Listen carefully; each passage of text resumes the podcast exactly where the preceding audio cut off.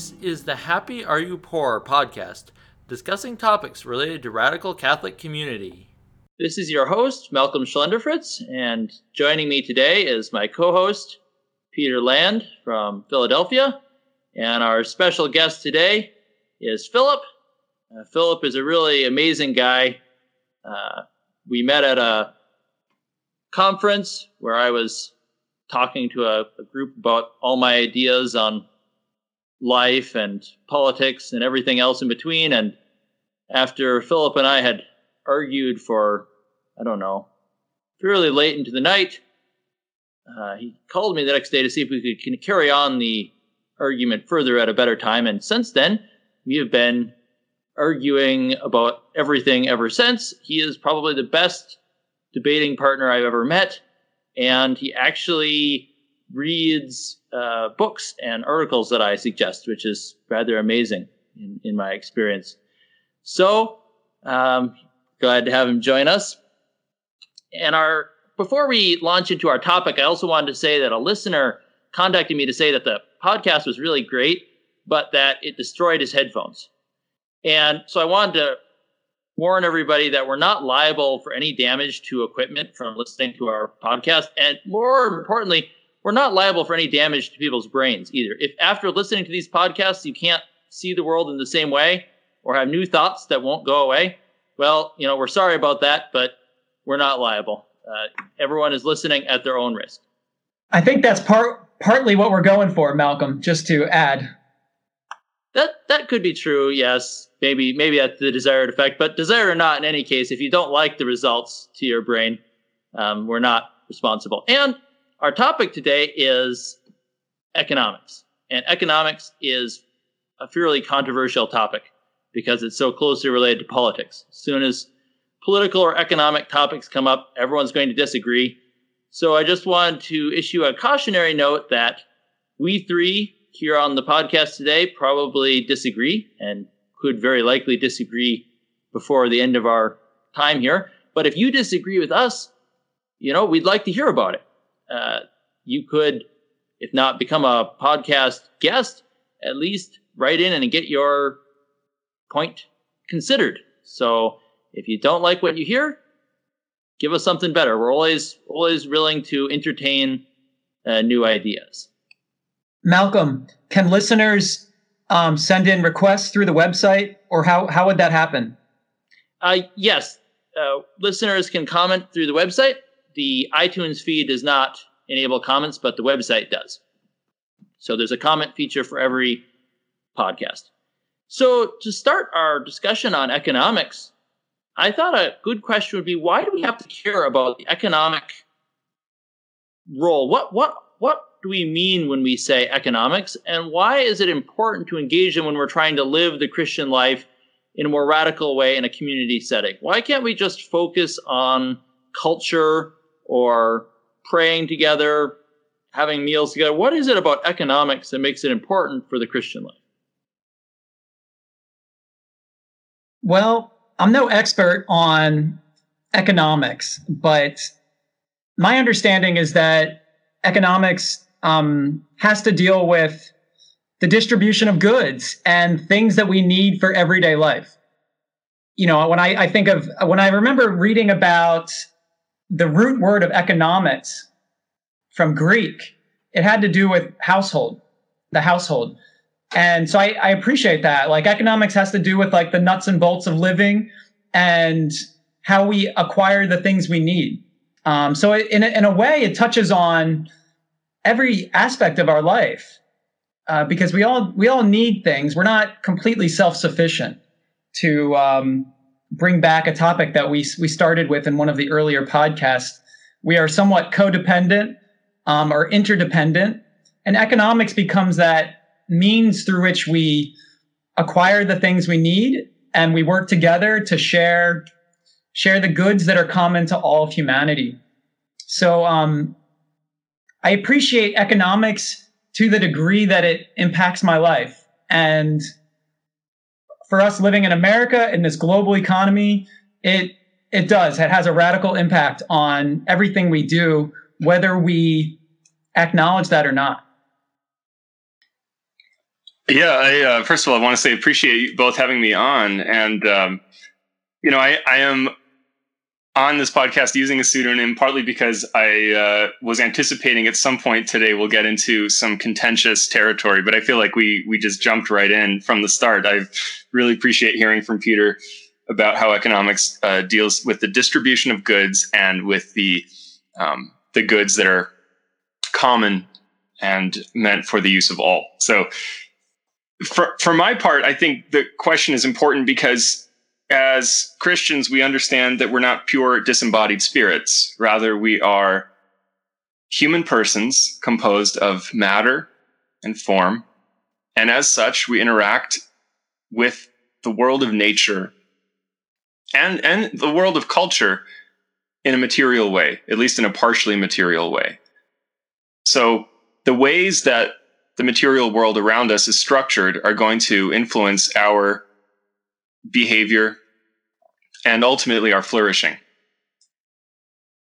So, a little pithy phrase that I tend to use is that, you know, the fundamental question of political economy is who owns what?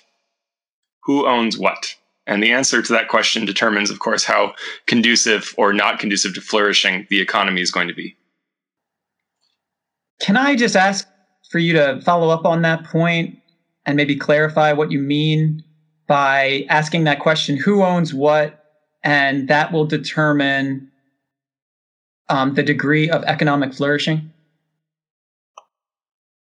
Yeah, who owns what? Okay, so you know, and, and, honestly, the the there's an addendum. It's who owns what and what do they do with it. That's the full question. So, one of the uh, one of the worst mistakes you can make today, living in, in the in the modern world in the West, in particular, is to think that the uh, economy that you grew up, you grew, uh, you were um, born into is sort of just like the way things are naturally, and that it's not really any kind of um, political ideology or, or fixed set of conditions at all. It's just um, it's just it's just uh, the natural bartering and trucking that human beings have always done since time immemorial. That's that's the biggest lie you could swallow. So so we live in a particular arrangement, particular economic arrangement where we have something called uh, private means of production in the hands of a few people. Um, it uh, the origins of this system are really well outlined in a book by Ellen Meiksins Wood called "The Origins of Capitalism: A Longer View." I know it's called that. It's actually a very short book, and she traces the origins of our our arrangement of who owns what. Really, they only go back you know a few hundred years to um, to the British countryside during something called the Enclosure Movement that uh, I'm sure Malcolm can talk more about. But throughout history, there have been so many different ways of so there have been so many different ways societies have answered that question who owns what? Sometimes things were owned by no one right? Like the commons or the the land in the americas before uh, colonialism. Other times there are deliberate decisions to have everything owned in common. Other times there are decisions to have certain uh, entities like the state own certain things uh, or not others. And then uh, and then intermediary institutions like guilds can own things and then those things owned uh, well that's important too right? What kind of property does the state own? What kind of property does the guild own? And uh, and the reason why the question is what instead of just who owns property is because there are different kinds of property and some have more bearing on your life than others right? Like the means of production are a particular kind of property. That's the kind of property people use to generate wealth. And in our system that's the kind of property people use to generate commodities. So um, we can get into the weeds later, but for now, I just want to leave you both with the sense that, and the listeners with the sense that um, we, whether or not we have uh, ever thought about it or uh, decided whether or not it's right or wrong, you know, we all live in a very specific and very contingent and actually very recent on the historical timeline, very recent arrangement of who owns what, in which that special kind of property is protected by the state and it's privately held in the hands of um, a few people, and the rest of us have to usually work for a wage. Philip, thanks for bringing up the idea that our current economy is not just natural, just the way it's always been. I think that's a temptation in any culture to imagine that the way we do things is the only way, or at least the only viable way. And I think it's especially problematic in the modern world because we have we have this idea of progress that everything just gets better and better. So however we do it now must be better than ways that were done in the past. And also it's particularly a problem in the United States where we have a certain kind of warped patriotism that makes us feel that the way we do it here in the present moment is better than what the way anyone else at any other time uh, might have done it. For for those listeners who have not perhaps uh, thought very much about economics, it might be worth clarifying a few terms. I know Philip, you use the term commodities, and what is a commodity as opposed to wealth? And for that matter, what is wealth? And and as far as the means of producing wealth, what are some examples of the kinds of property that would be considered productive property, the means of producing wealth? What does that encompass? Thanks, Malcolm. Those are great questions. Yeah, let me break it down further because I, yeah, sometimes I, I, I might forget myself and I don't know what, what, uh, where your listeners are at and where they've how much they've read. And I, for what it's worth, I'm not an expert here on, on economics, but these are concepts that are used, you know, even in the in the tradition of Catholic social teaching. These are concepts that are used in the papal magisterium. So it seems good to have some familiarity with what these words mean. Uh, I'll start with wealth. You know, as far as I understand it, wealth is are the uh, the assets you own minus your liabilities. So everything you own, and commodities are a product that is made to be sold. So maybe we can break commodity down because commodity is, is really important. I'm thinking of, you know, there's a line in the papal encyclical Quadragesimo Anno, uh, released on the 40th anniversary of Rerum Novarum, that reads that uh, something like, I'm quoting from memory, but something like, as our predecessor has said, human labor cannot be bought and sold as a mere commodity. So, what does that mean when human labor is bought and sold as a commodity? Well, uh, when I think about some of the things that you produce, Malcolm, like you, you, uh, okay, so pardon the language here, but it's going to be confusing. You produce a lot of produce. You you make you you grow vegetables and fruits, right? And you make those to eat them or to share them. A commodity is something that's made just to be sold, and in particular to be sold for a profit. So commodities are easily easily dispensed with, easily exchanged. And when human labor becomes a commodity, that means that all the particulars about you and your being, your social life, your personality, and your dignity are erased from the equation because your labor exists for the sole purpose of being bought and sold on the market. Does that answer some of your question? Yes, thanks, Philip. That was great. Uh, I think, too, it might be a good thing to point out for our listeners that when we say means of production, classically those are divided into at least two groups called the land and capital. And land is a wide term meaning any of the forces of nature. So uh, the fact that the wind blows over a particular hilltop uh, could get captured by a wind turbine. That's a form of means of production is the wind. Um, and then capital would be the wind turbine that gets put up. The wind turbine is not to be consumed, it's to produce electricity that we can then consume at, as wealth or exchange as a commodity. So that the when we say who owns the means of production, we're talking about who owns the land, all the natural resources, uh, in particular farmland, but also any of the other forces of nature, and who owns capital, the kind of wealth that is used to create other wealth, from the shovel I use in the garden to the factory that makes shovels to the wind turbines, all the things that are not valued in and of themselves. Nobody really wants a shovel unless I guess it's an antique, at which point it stops becoming capital and becomes a kind of wealth. Um, nobody wants a shovel for itself. They want a shovel so that they can cultivate a bed of cabbages. Thank you, Malcolm. And the, one of the main reasons this is so important to think about these questions of who owns what and what do they do with it is because it affects it affects what we do, me and you, every, almost everyone probably listening. It affects what we do most of the time. And so in our current arrangement, because of the fact that you know we don't have that uh, what is it that G.K. Chesterton says, you know, where the worker owns his own shovel. because we tend not to have this arrangement where workers own mean, the means of production. They they do spend their time selling the only thing that they do own, which is their labor, and that usually takes the form of a wage and a a forty hour work week, or maybe more than that. I know people who work a lot more than forty hours, and uh, I wonder if, given the choice, they'd rather do something different. Thanks, Philip. Uh, thanks for bringing that up. I think for me, the importance of the economy comes down to the fact that every aspect of our culture, every aspect of our society has a certain power to shape our mindset that we spend very little of our daily time in church or even in prayer for that matter. On average, even if you spend a few hours a day, the bulk of your day is probably spent in making your living. And how you and the community around you does that will have a huge impact on how you see the world, how you see yourself, how you see um, God and His relation to you. Um, if if we see ourselves in a certain way in, in the workday world, we won't be able to shut that way off just because we show up in church. And, and that's where I want to clarify something for our listeners that I am interested in living the Christian life.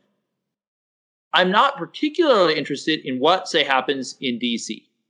So when we're talking about the economy, I am not particularly interested in what I think our president should do to the economy. Of course, it'll have an impact on our lives, what he does. But really, I feel that if we have to wait until the folks in DC are living a Christian life, whether in economics or any other aspect, we're going to be waiting a long time. I'll probably be dead before I get to start living a Christian life on that scheme. So when we speak about economics, I'm also I'm, I'm trying to focus both on what's wrong with our current order of things, and then what we can do differently, how we can live the Christian life in an economic sense and how that would have to look different than the dominant economic vision of our mainstream culture. Because politics is ultimately downstream of culture. Everyone imagines that if they could just get the perfect government into place, uh, everything would be perfect, but that's not, not the case. They actually follow our lead. Uh, we should create laws by living them. No the, the imposition by force of a law that the society does not approve of is usually a failing project. And that's certainly not the way that our country works. In our country, social changes happen first, laws swing over afterwards. So for us, for our economic life together, I think one of the biggest problems that we're facing is that our society, our economic, the way our economic society works is fundamentally unjust in that what we do, our simple actions of making a living, buying and selling, are hurting people in other places, but it's hidden from our view.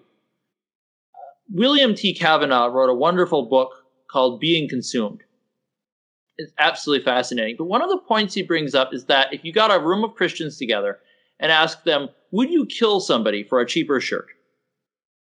The answer would be no. None of us are the kind of people who would kill someone for a cheap shirt.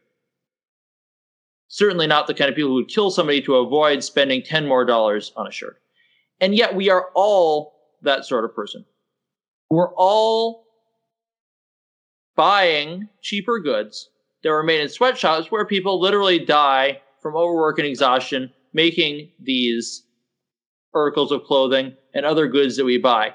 When we could, of course, spend a little more and buy goods that were not made at the cost of someone else's life, but we don't. Our economic structure is oriented such that the cheaper good will usually displace the more expensive one. And it, it does tie also into the poverty concept we tied into last time that in our society, we all have to individually um, we're all in competition with one another as individuals. And that is directly opposed to the Christian vision of living together as the mystical body of Christ. if in our work and in our daily living we see ourselves as individuals in competition, it's very unlikely that in church we will be able to see ourselves charitably as the mystical body of Christ. So that we don't need the President of the United States to come out with a new bill that radically restructures our economy in a more Christian dimension. In fact, that probably wouldn't be um, desirable. What we need to do is to live as Christians, regardless of what our wider economic system tries to disciple us into doing. Thanks, Malcolm. And a point of clarification. I mean, when I when I say that the society as a whole answers the question who owns what, um, that doesn't mean that um, we have to acquiesce. And in a sense, each of us has to answer that question at each of the levels of our lives. So, uh, on a previous episode, um, I think it was the second part of the community podcast. You you talked about your the um, urban farming project and the the ways that you have to decide. I mean, they're kind of implicit questions for you, Malcolm, but you know, at a certain point, you do have to decide how to divide up a plot of land. Um, are you going to be giving people seeds? Are you going to be selling people materials? Are you going to have a shed of tools that's available for everyone? When people get married, they have to decide whether they want a joint checking account or not these are questions that we all have to answer, and parishes have to answer that. Churches have to answer this, these kinds of questions. And just because we were born into a society that answers the question a particular way, of course, it doesn't mean that at uh, all of the micro levels of our lives, like our families, our churches, our communities, our organizations, we can answer that question differently. It seems to me that's actually part of the way that you change society is by demonstrating in your lived experience that other ways of answering that question are more fruitful for the Christian life. Well, great points, uh, Malcolm and Philip. What happened to me in my life was that up until about college, I had really very little awareness of how my life was impacting other people from faraway places. Like you mentioned, Malcolm, uh, perhaps, you know, in a um, sweatshop factory in another country. I think for the most part, it's very easy to live um, somewhat unconsciously um, a, in relationship to the actions that we have and the things that we are spending our money on in particular. I think that's one of the um, kind of the vices of our of our culture is that we're kind of unknowingly participating in a system that is interconnected throughout the world, but is very much um, negatively impacting other people, other peoples, and other cultures, or at least there's kind of like a, a negative.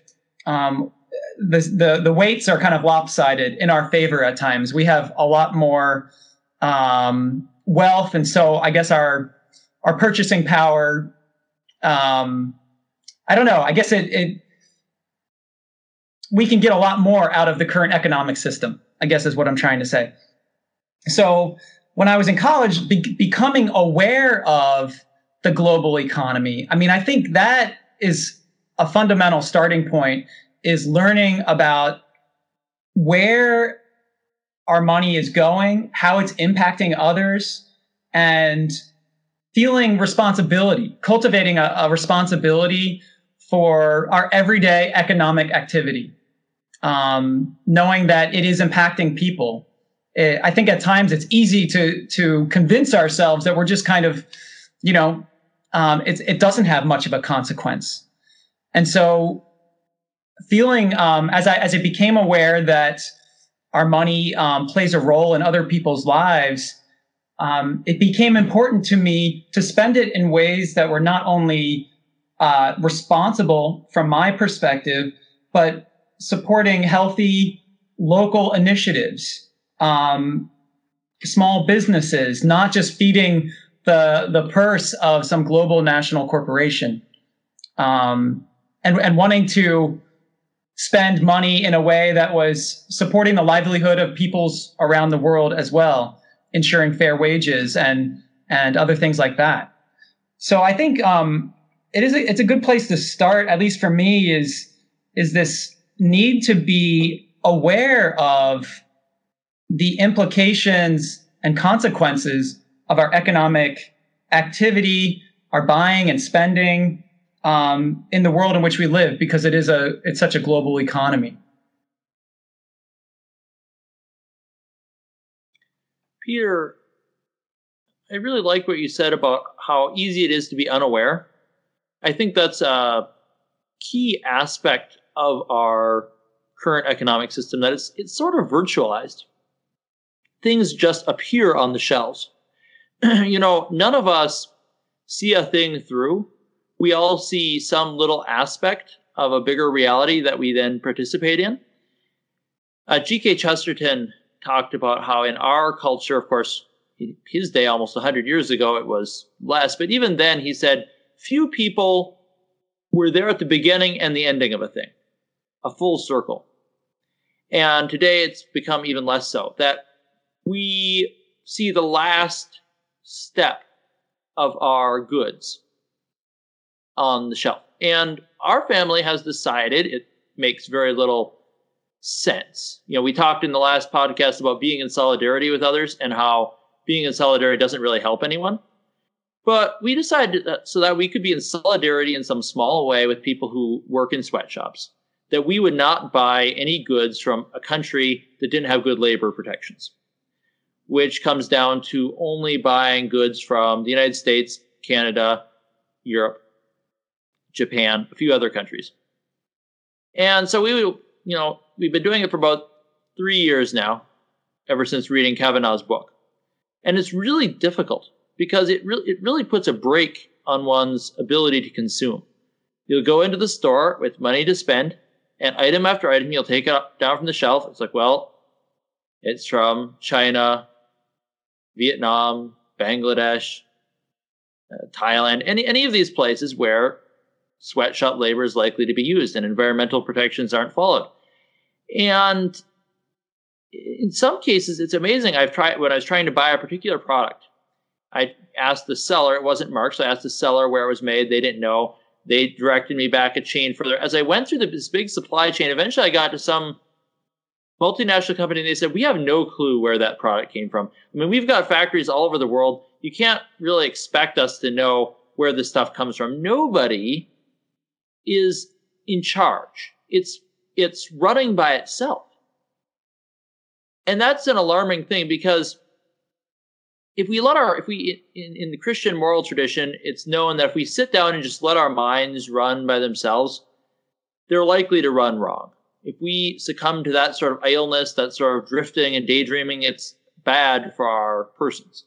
We've built an economy on the idea this kind of drifting, this kind of lack of control, this purposelessness, this fragmentation is the best way that will somehow, apart from our willing any good, that good will just flow up from us all pursuing our individual interests.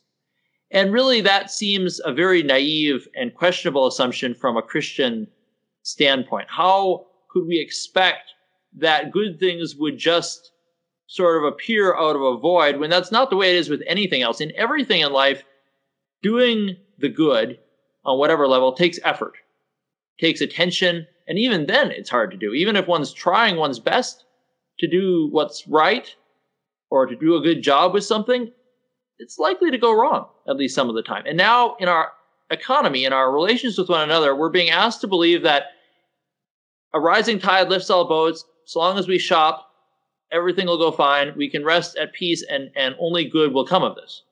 When obviously the results are quite otherwise. So that part of what we could do if we built a more local Christian economy is that we could know the people that we work with, know the things that we are working on, and really attempt then to live out the Christian life in a way that's impossible when we only see one little snippet of a process that impacts lives that we're never going to see or experience.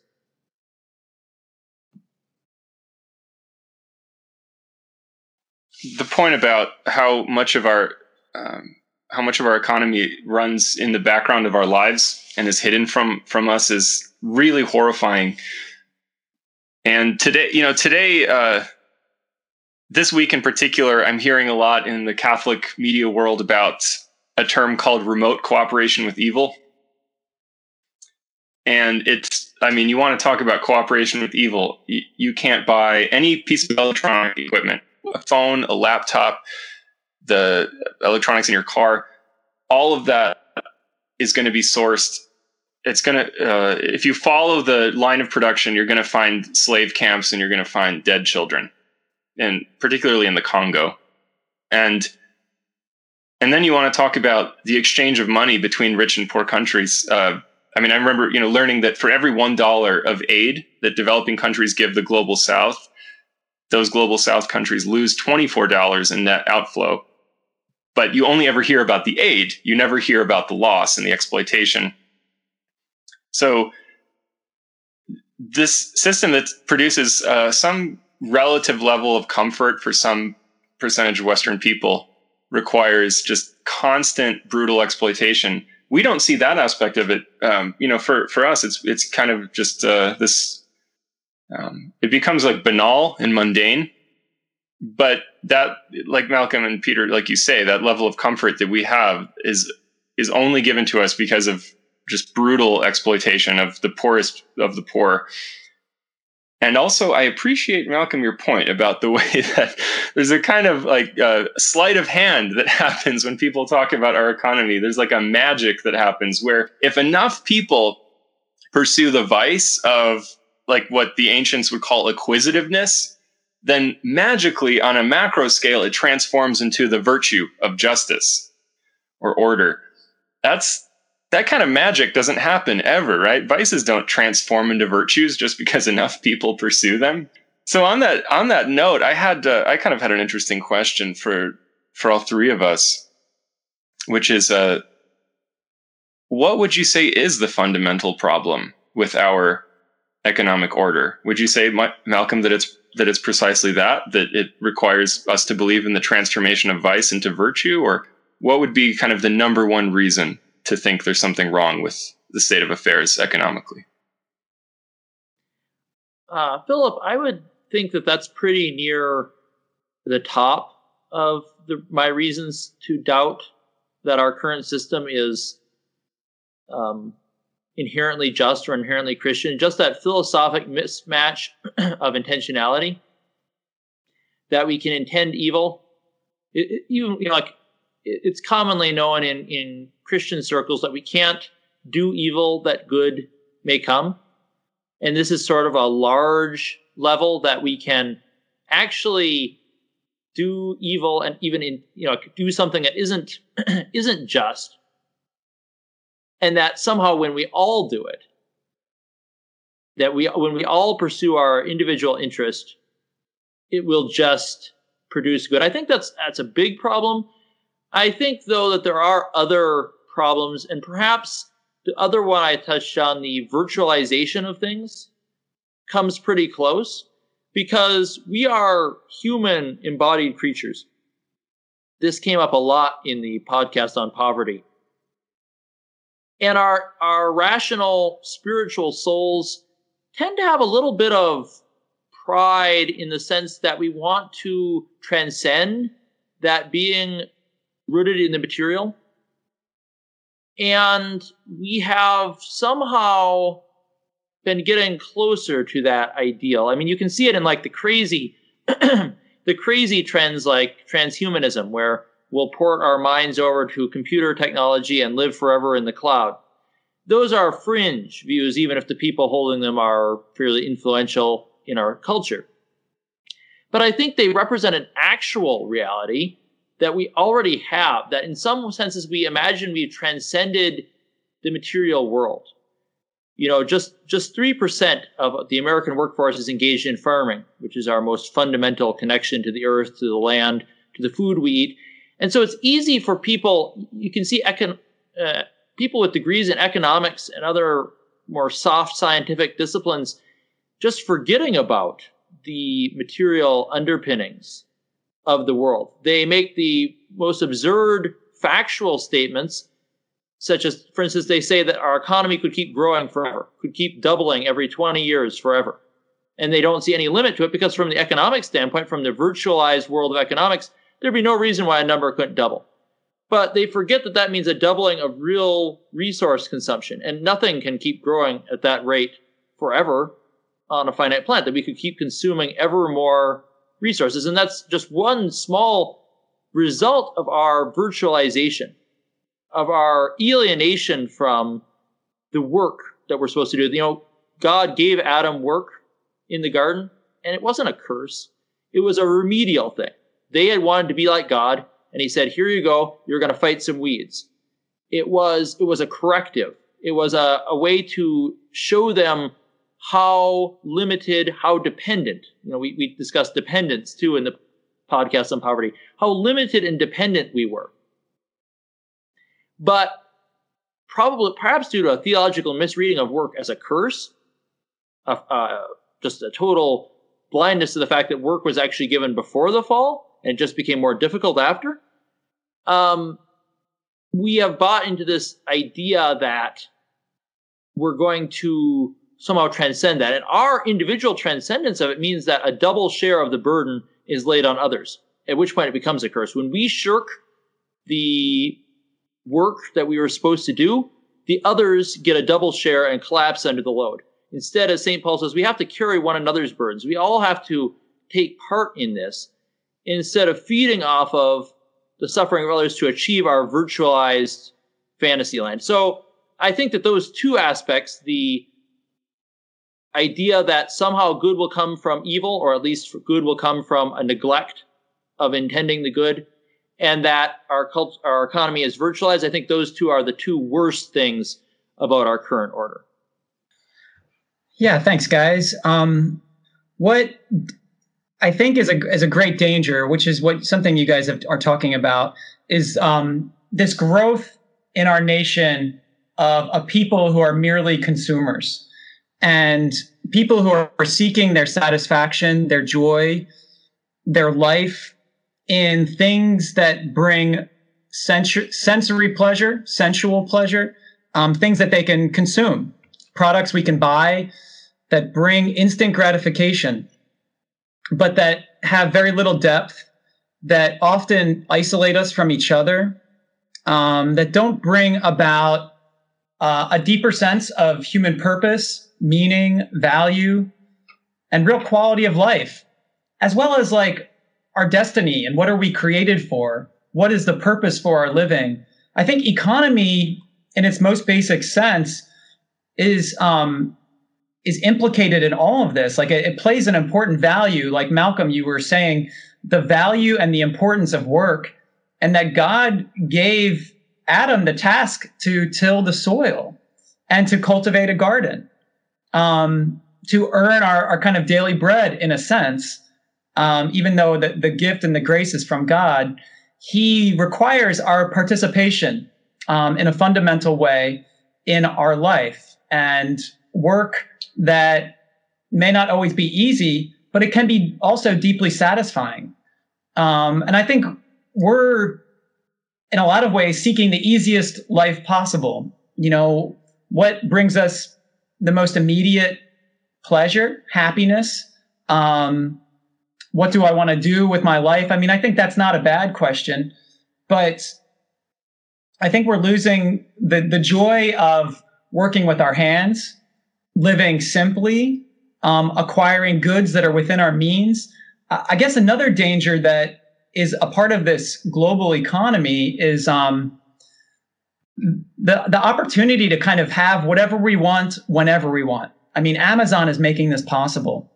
But as opposed to learning how to live within our means, live with what God has given us, um, we're we're grasping. You know, it's like I think we're grasping after that apple. Um, this apple, uh, and Malcolm, I think you touched on this a little bit, but kind of like complete human power. You know, over control over my life and um, you know, disregard for um, my limitations and the limitations of others. So I guess um, I, I see the the movement in in the current economic trends as being quite dangerous, very dangerous to um, our souls and to knowing our, our deeper purpose and being related to others in a very meaningful way. I think the current economy, you know, we come in contact with people, but we're we're not we're not like um, implicated with people. We're not interdependent. We're not uh, sharing life together in a way in which we are mutually necessary, um, and that we we play a vital role in the life of another.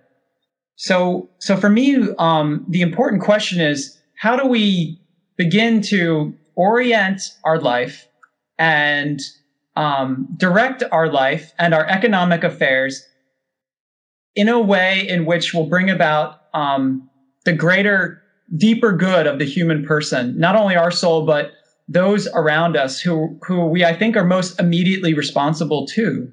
You know, I think it's the people in our homes, the people in our neighborhoods that at the end of the day that we can have the, the greatest impact on. Thank you. Thanks both of you.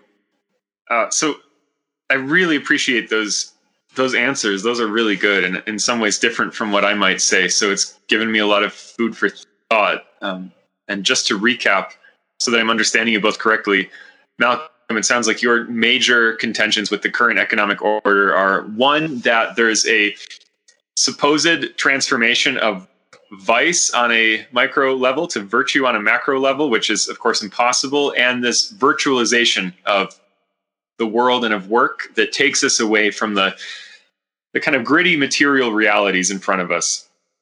And then Peter, I think you're saying something about, you know, for you it's this the consumer culture that makes everyone into a an endless consumer, right? And we kind of give into our baser impulses and we want this the immediate satisfaction of our desires and certainly our economy wants to accommodate that and encourage that as much as possible. And that's it's not conducive to the christian life.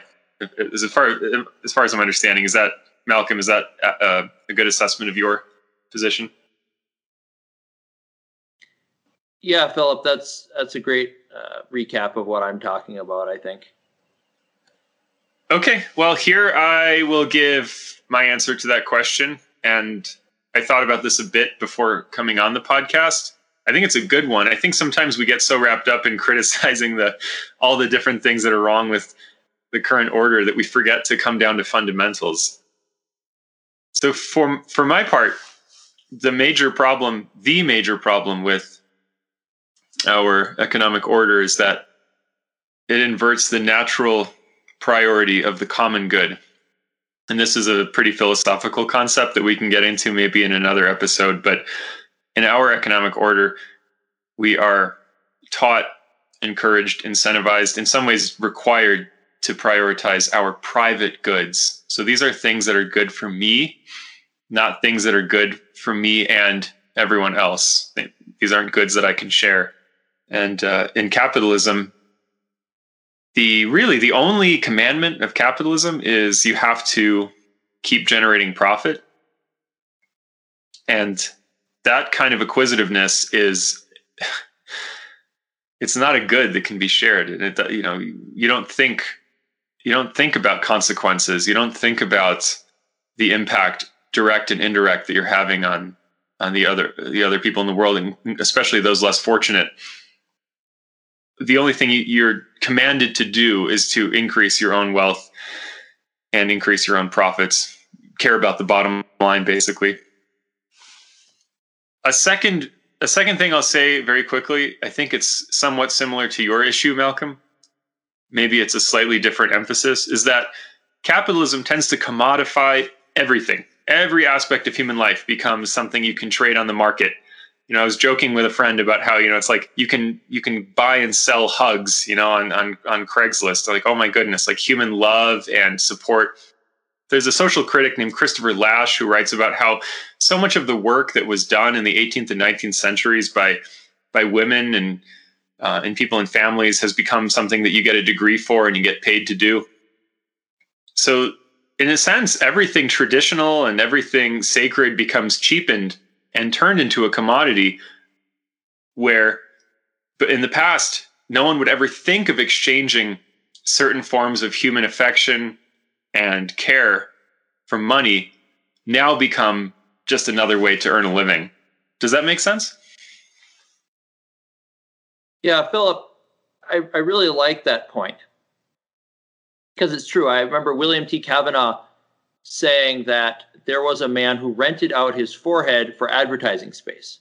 And he did it, you know, he paid off his college debts, you know. What's wrong? He had a he had a temporary tattoo put on his forehead, advertising, I don't remember um might might have been some brand of aftershave or something. I, I don't remember. Anyway, and he's he thought like, well, I own my forehead.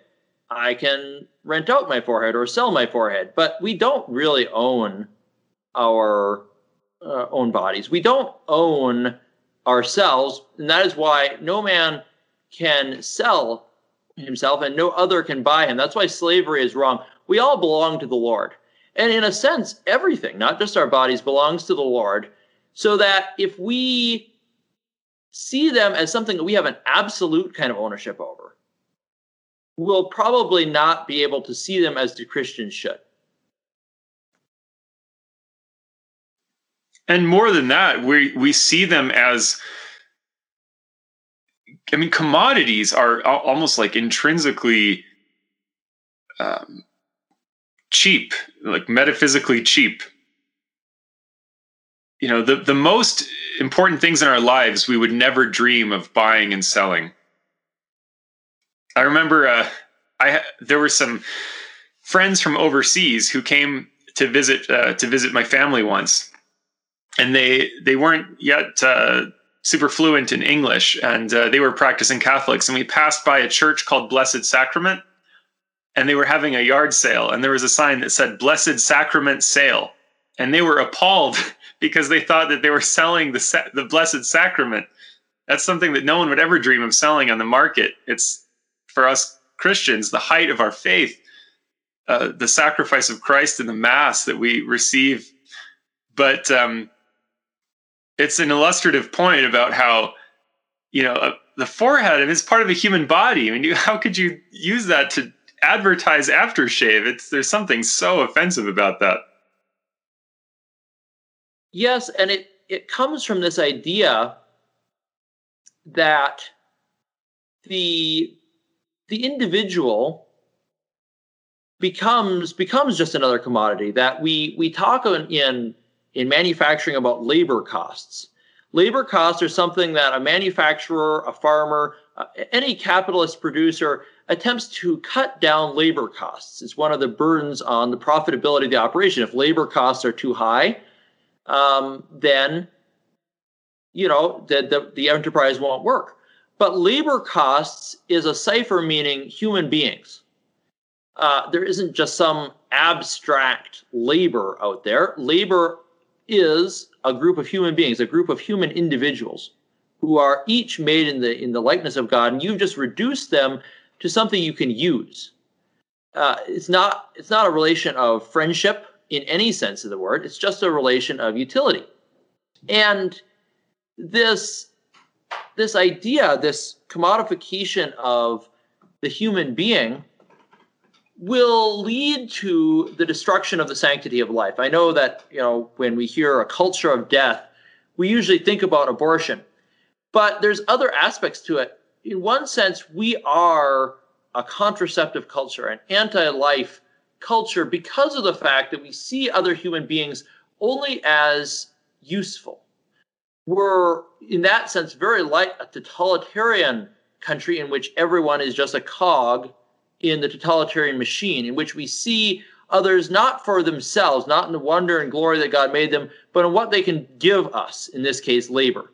Is this person um, better at working? Well, they're more valuable. You're, they're defined by their work. So we have, you know, we've all talked about the many different problems with the current order of things and how difficult they make it to see correctly as God sees the things around us, how difficult they make it to have an authentic Christian spirituality. And then the practical question is what should we do about this state of affairs, given what I said earlier about how our um, our culture tends to decide our economic system tends to disciple us more than anything we do in church. How do we avoid being discipled into a culture of death through our economic order?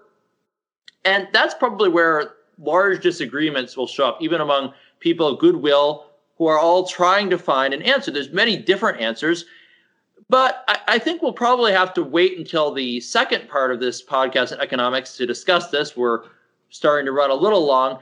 I do want to leave us with with one more thought though that it can be difficult when one starts to see the deep problems in our culture. It can be difficult to avoid becoming a crank. It can be difficult to not end up um, part of this this small subculture that sees problems but then doesn't see any problems within oneself because that's what every cult does. Every cult leader warns his cult followers that the world outside is a terrible place.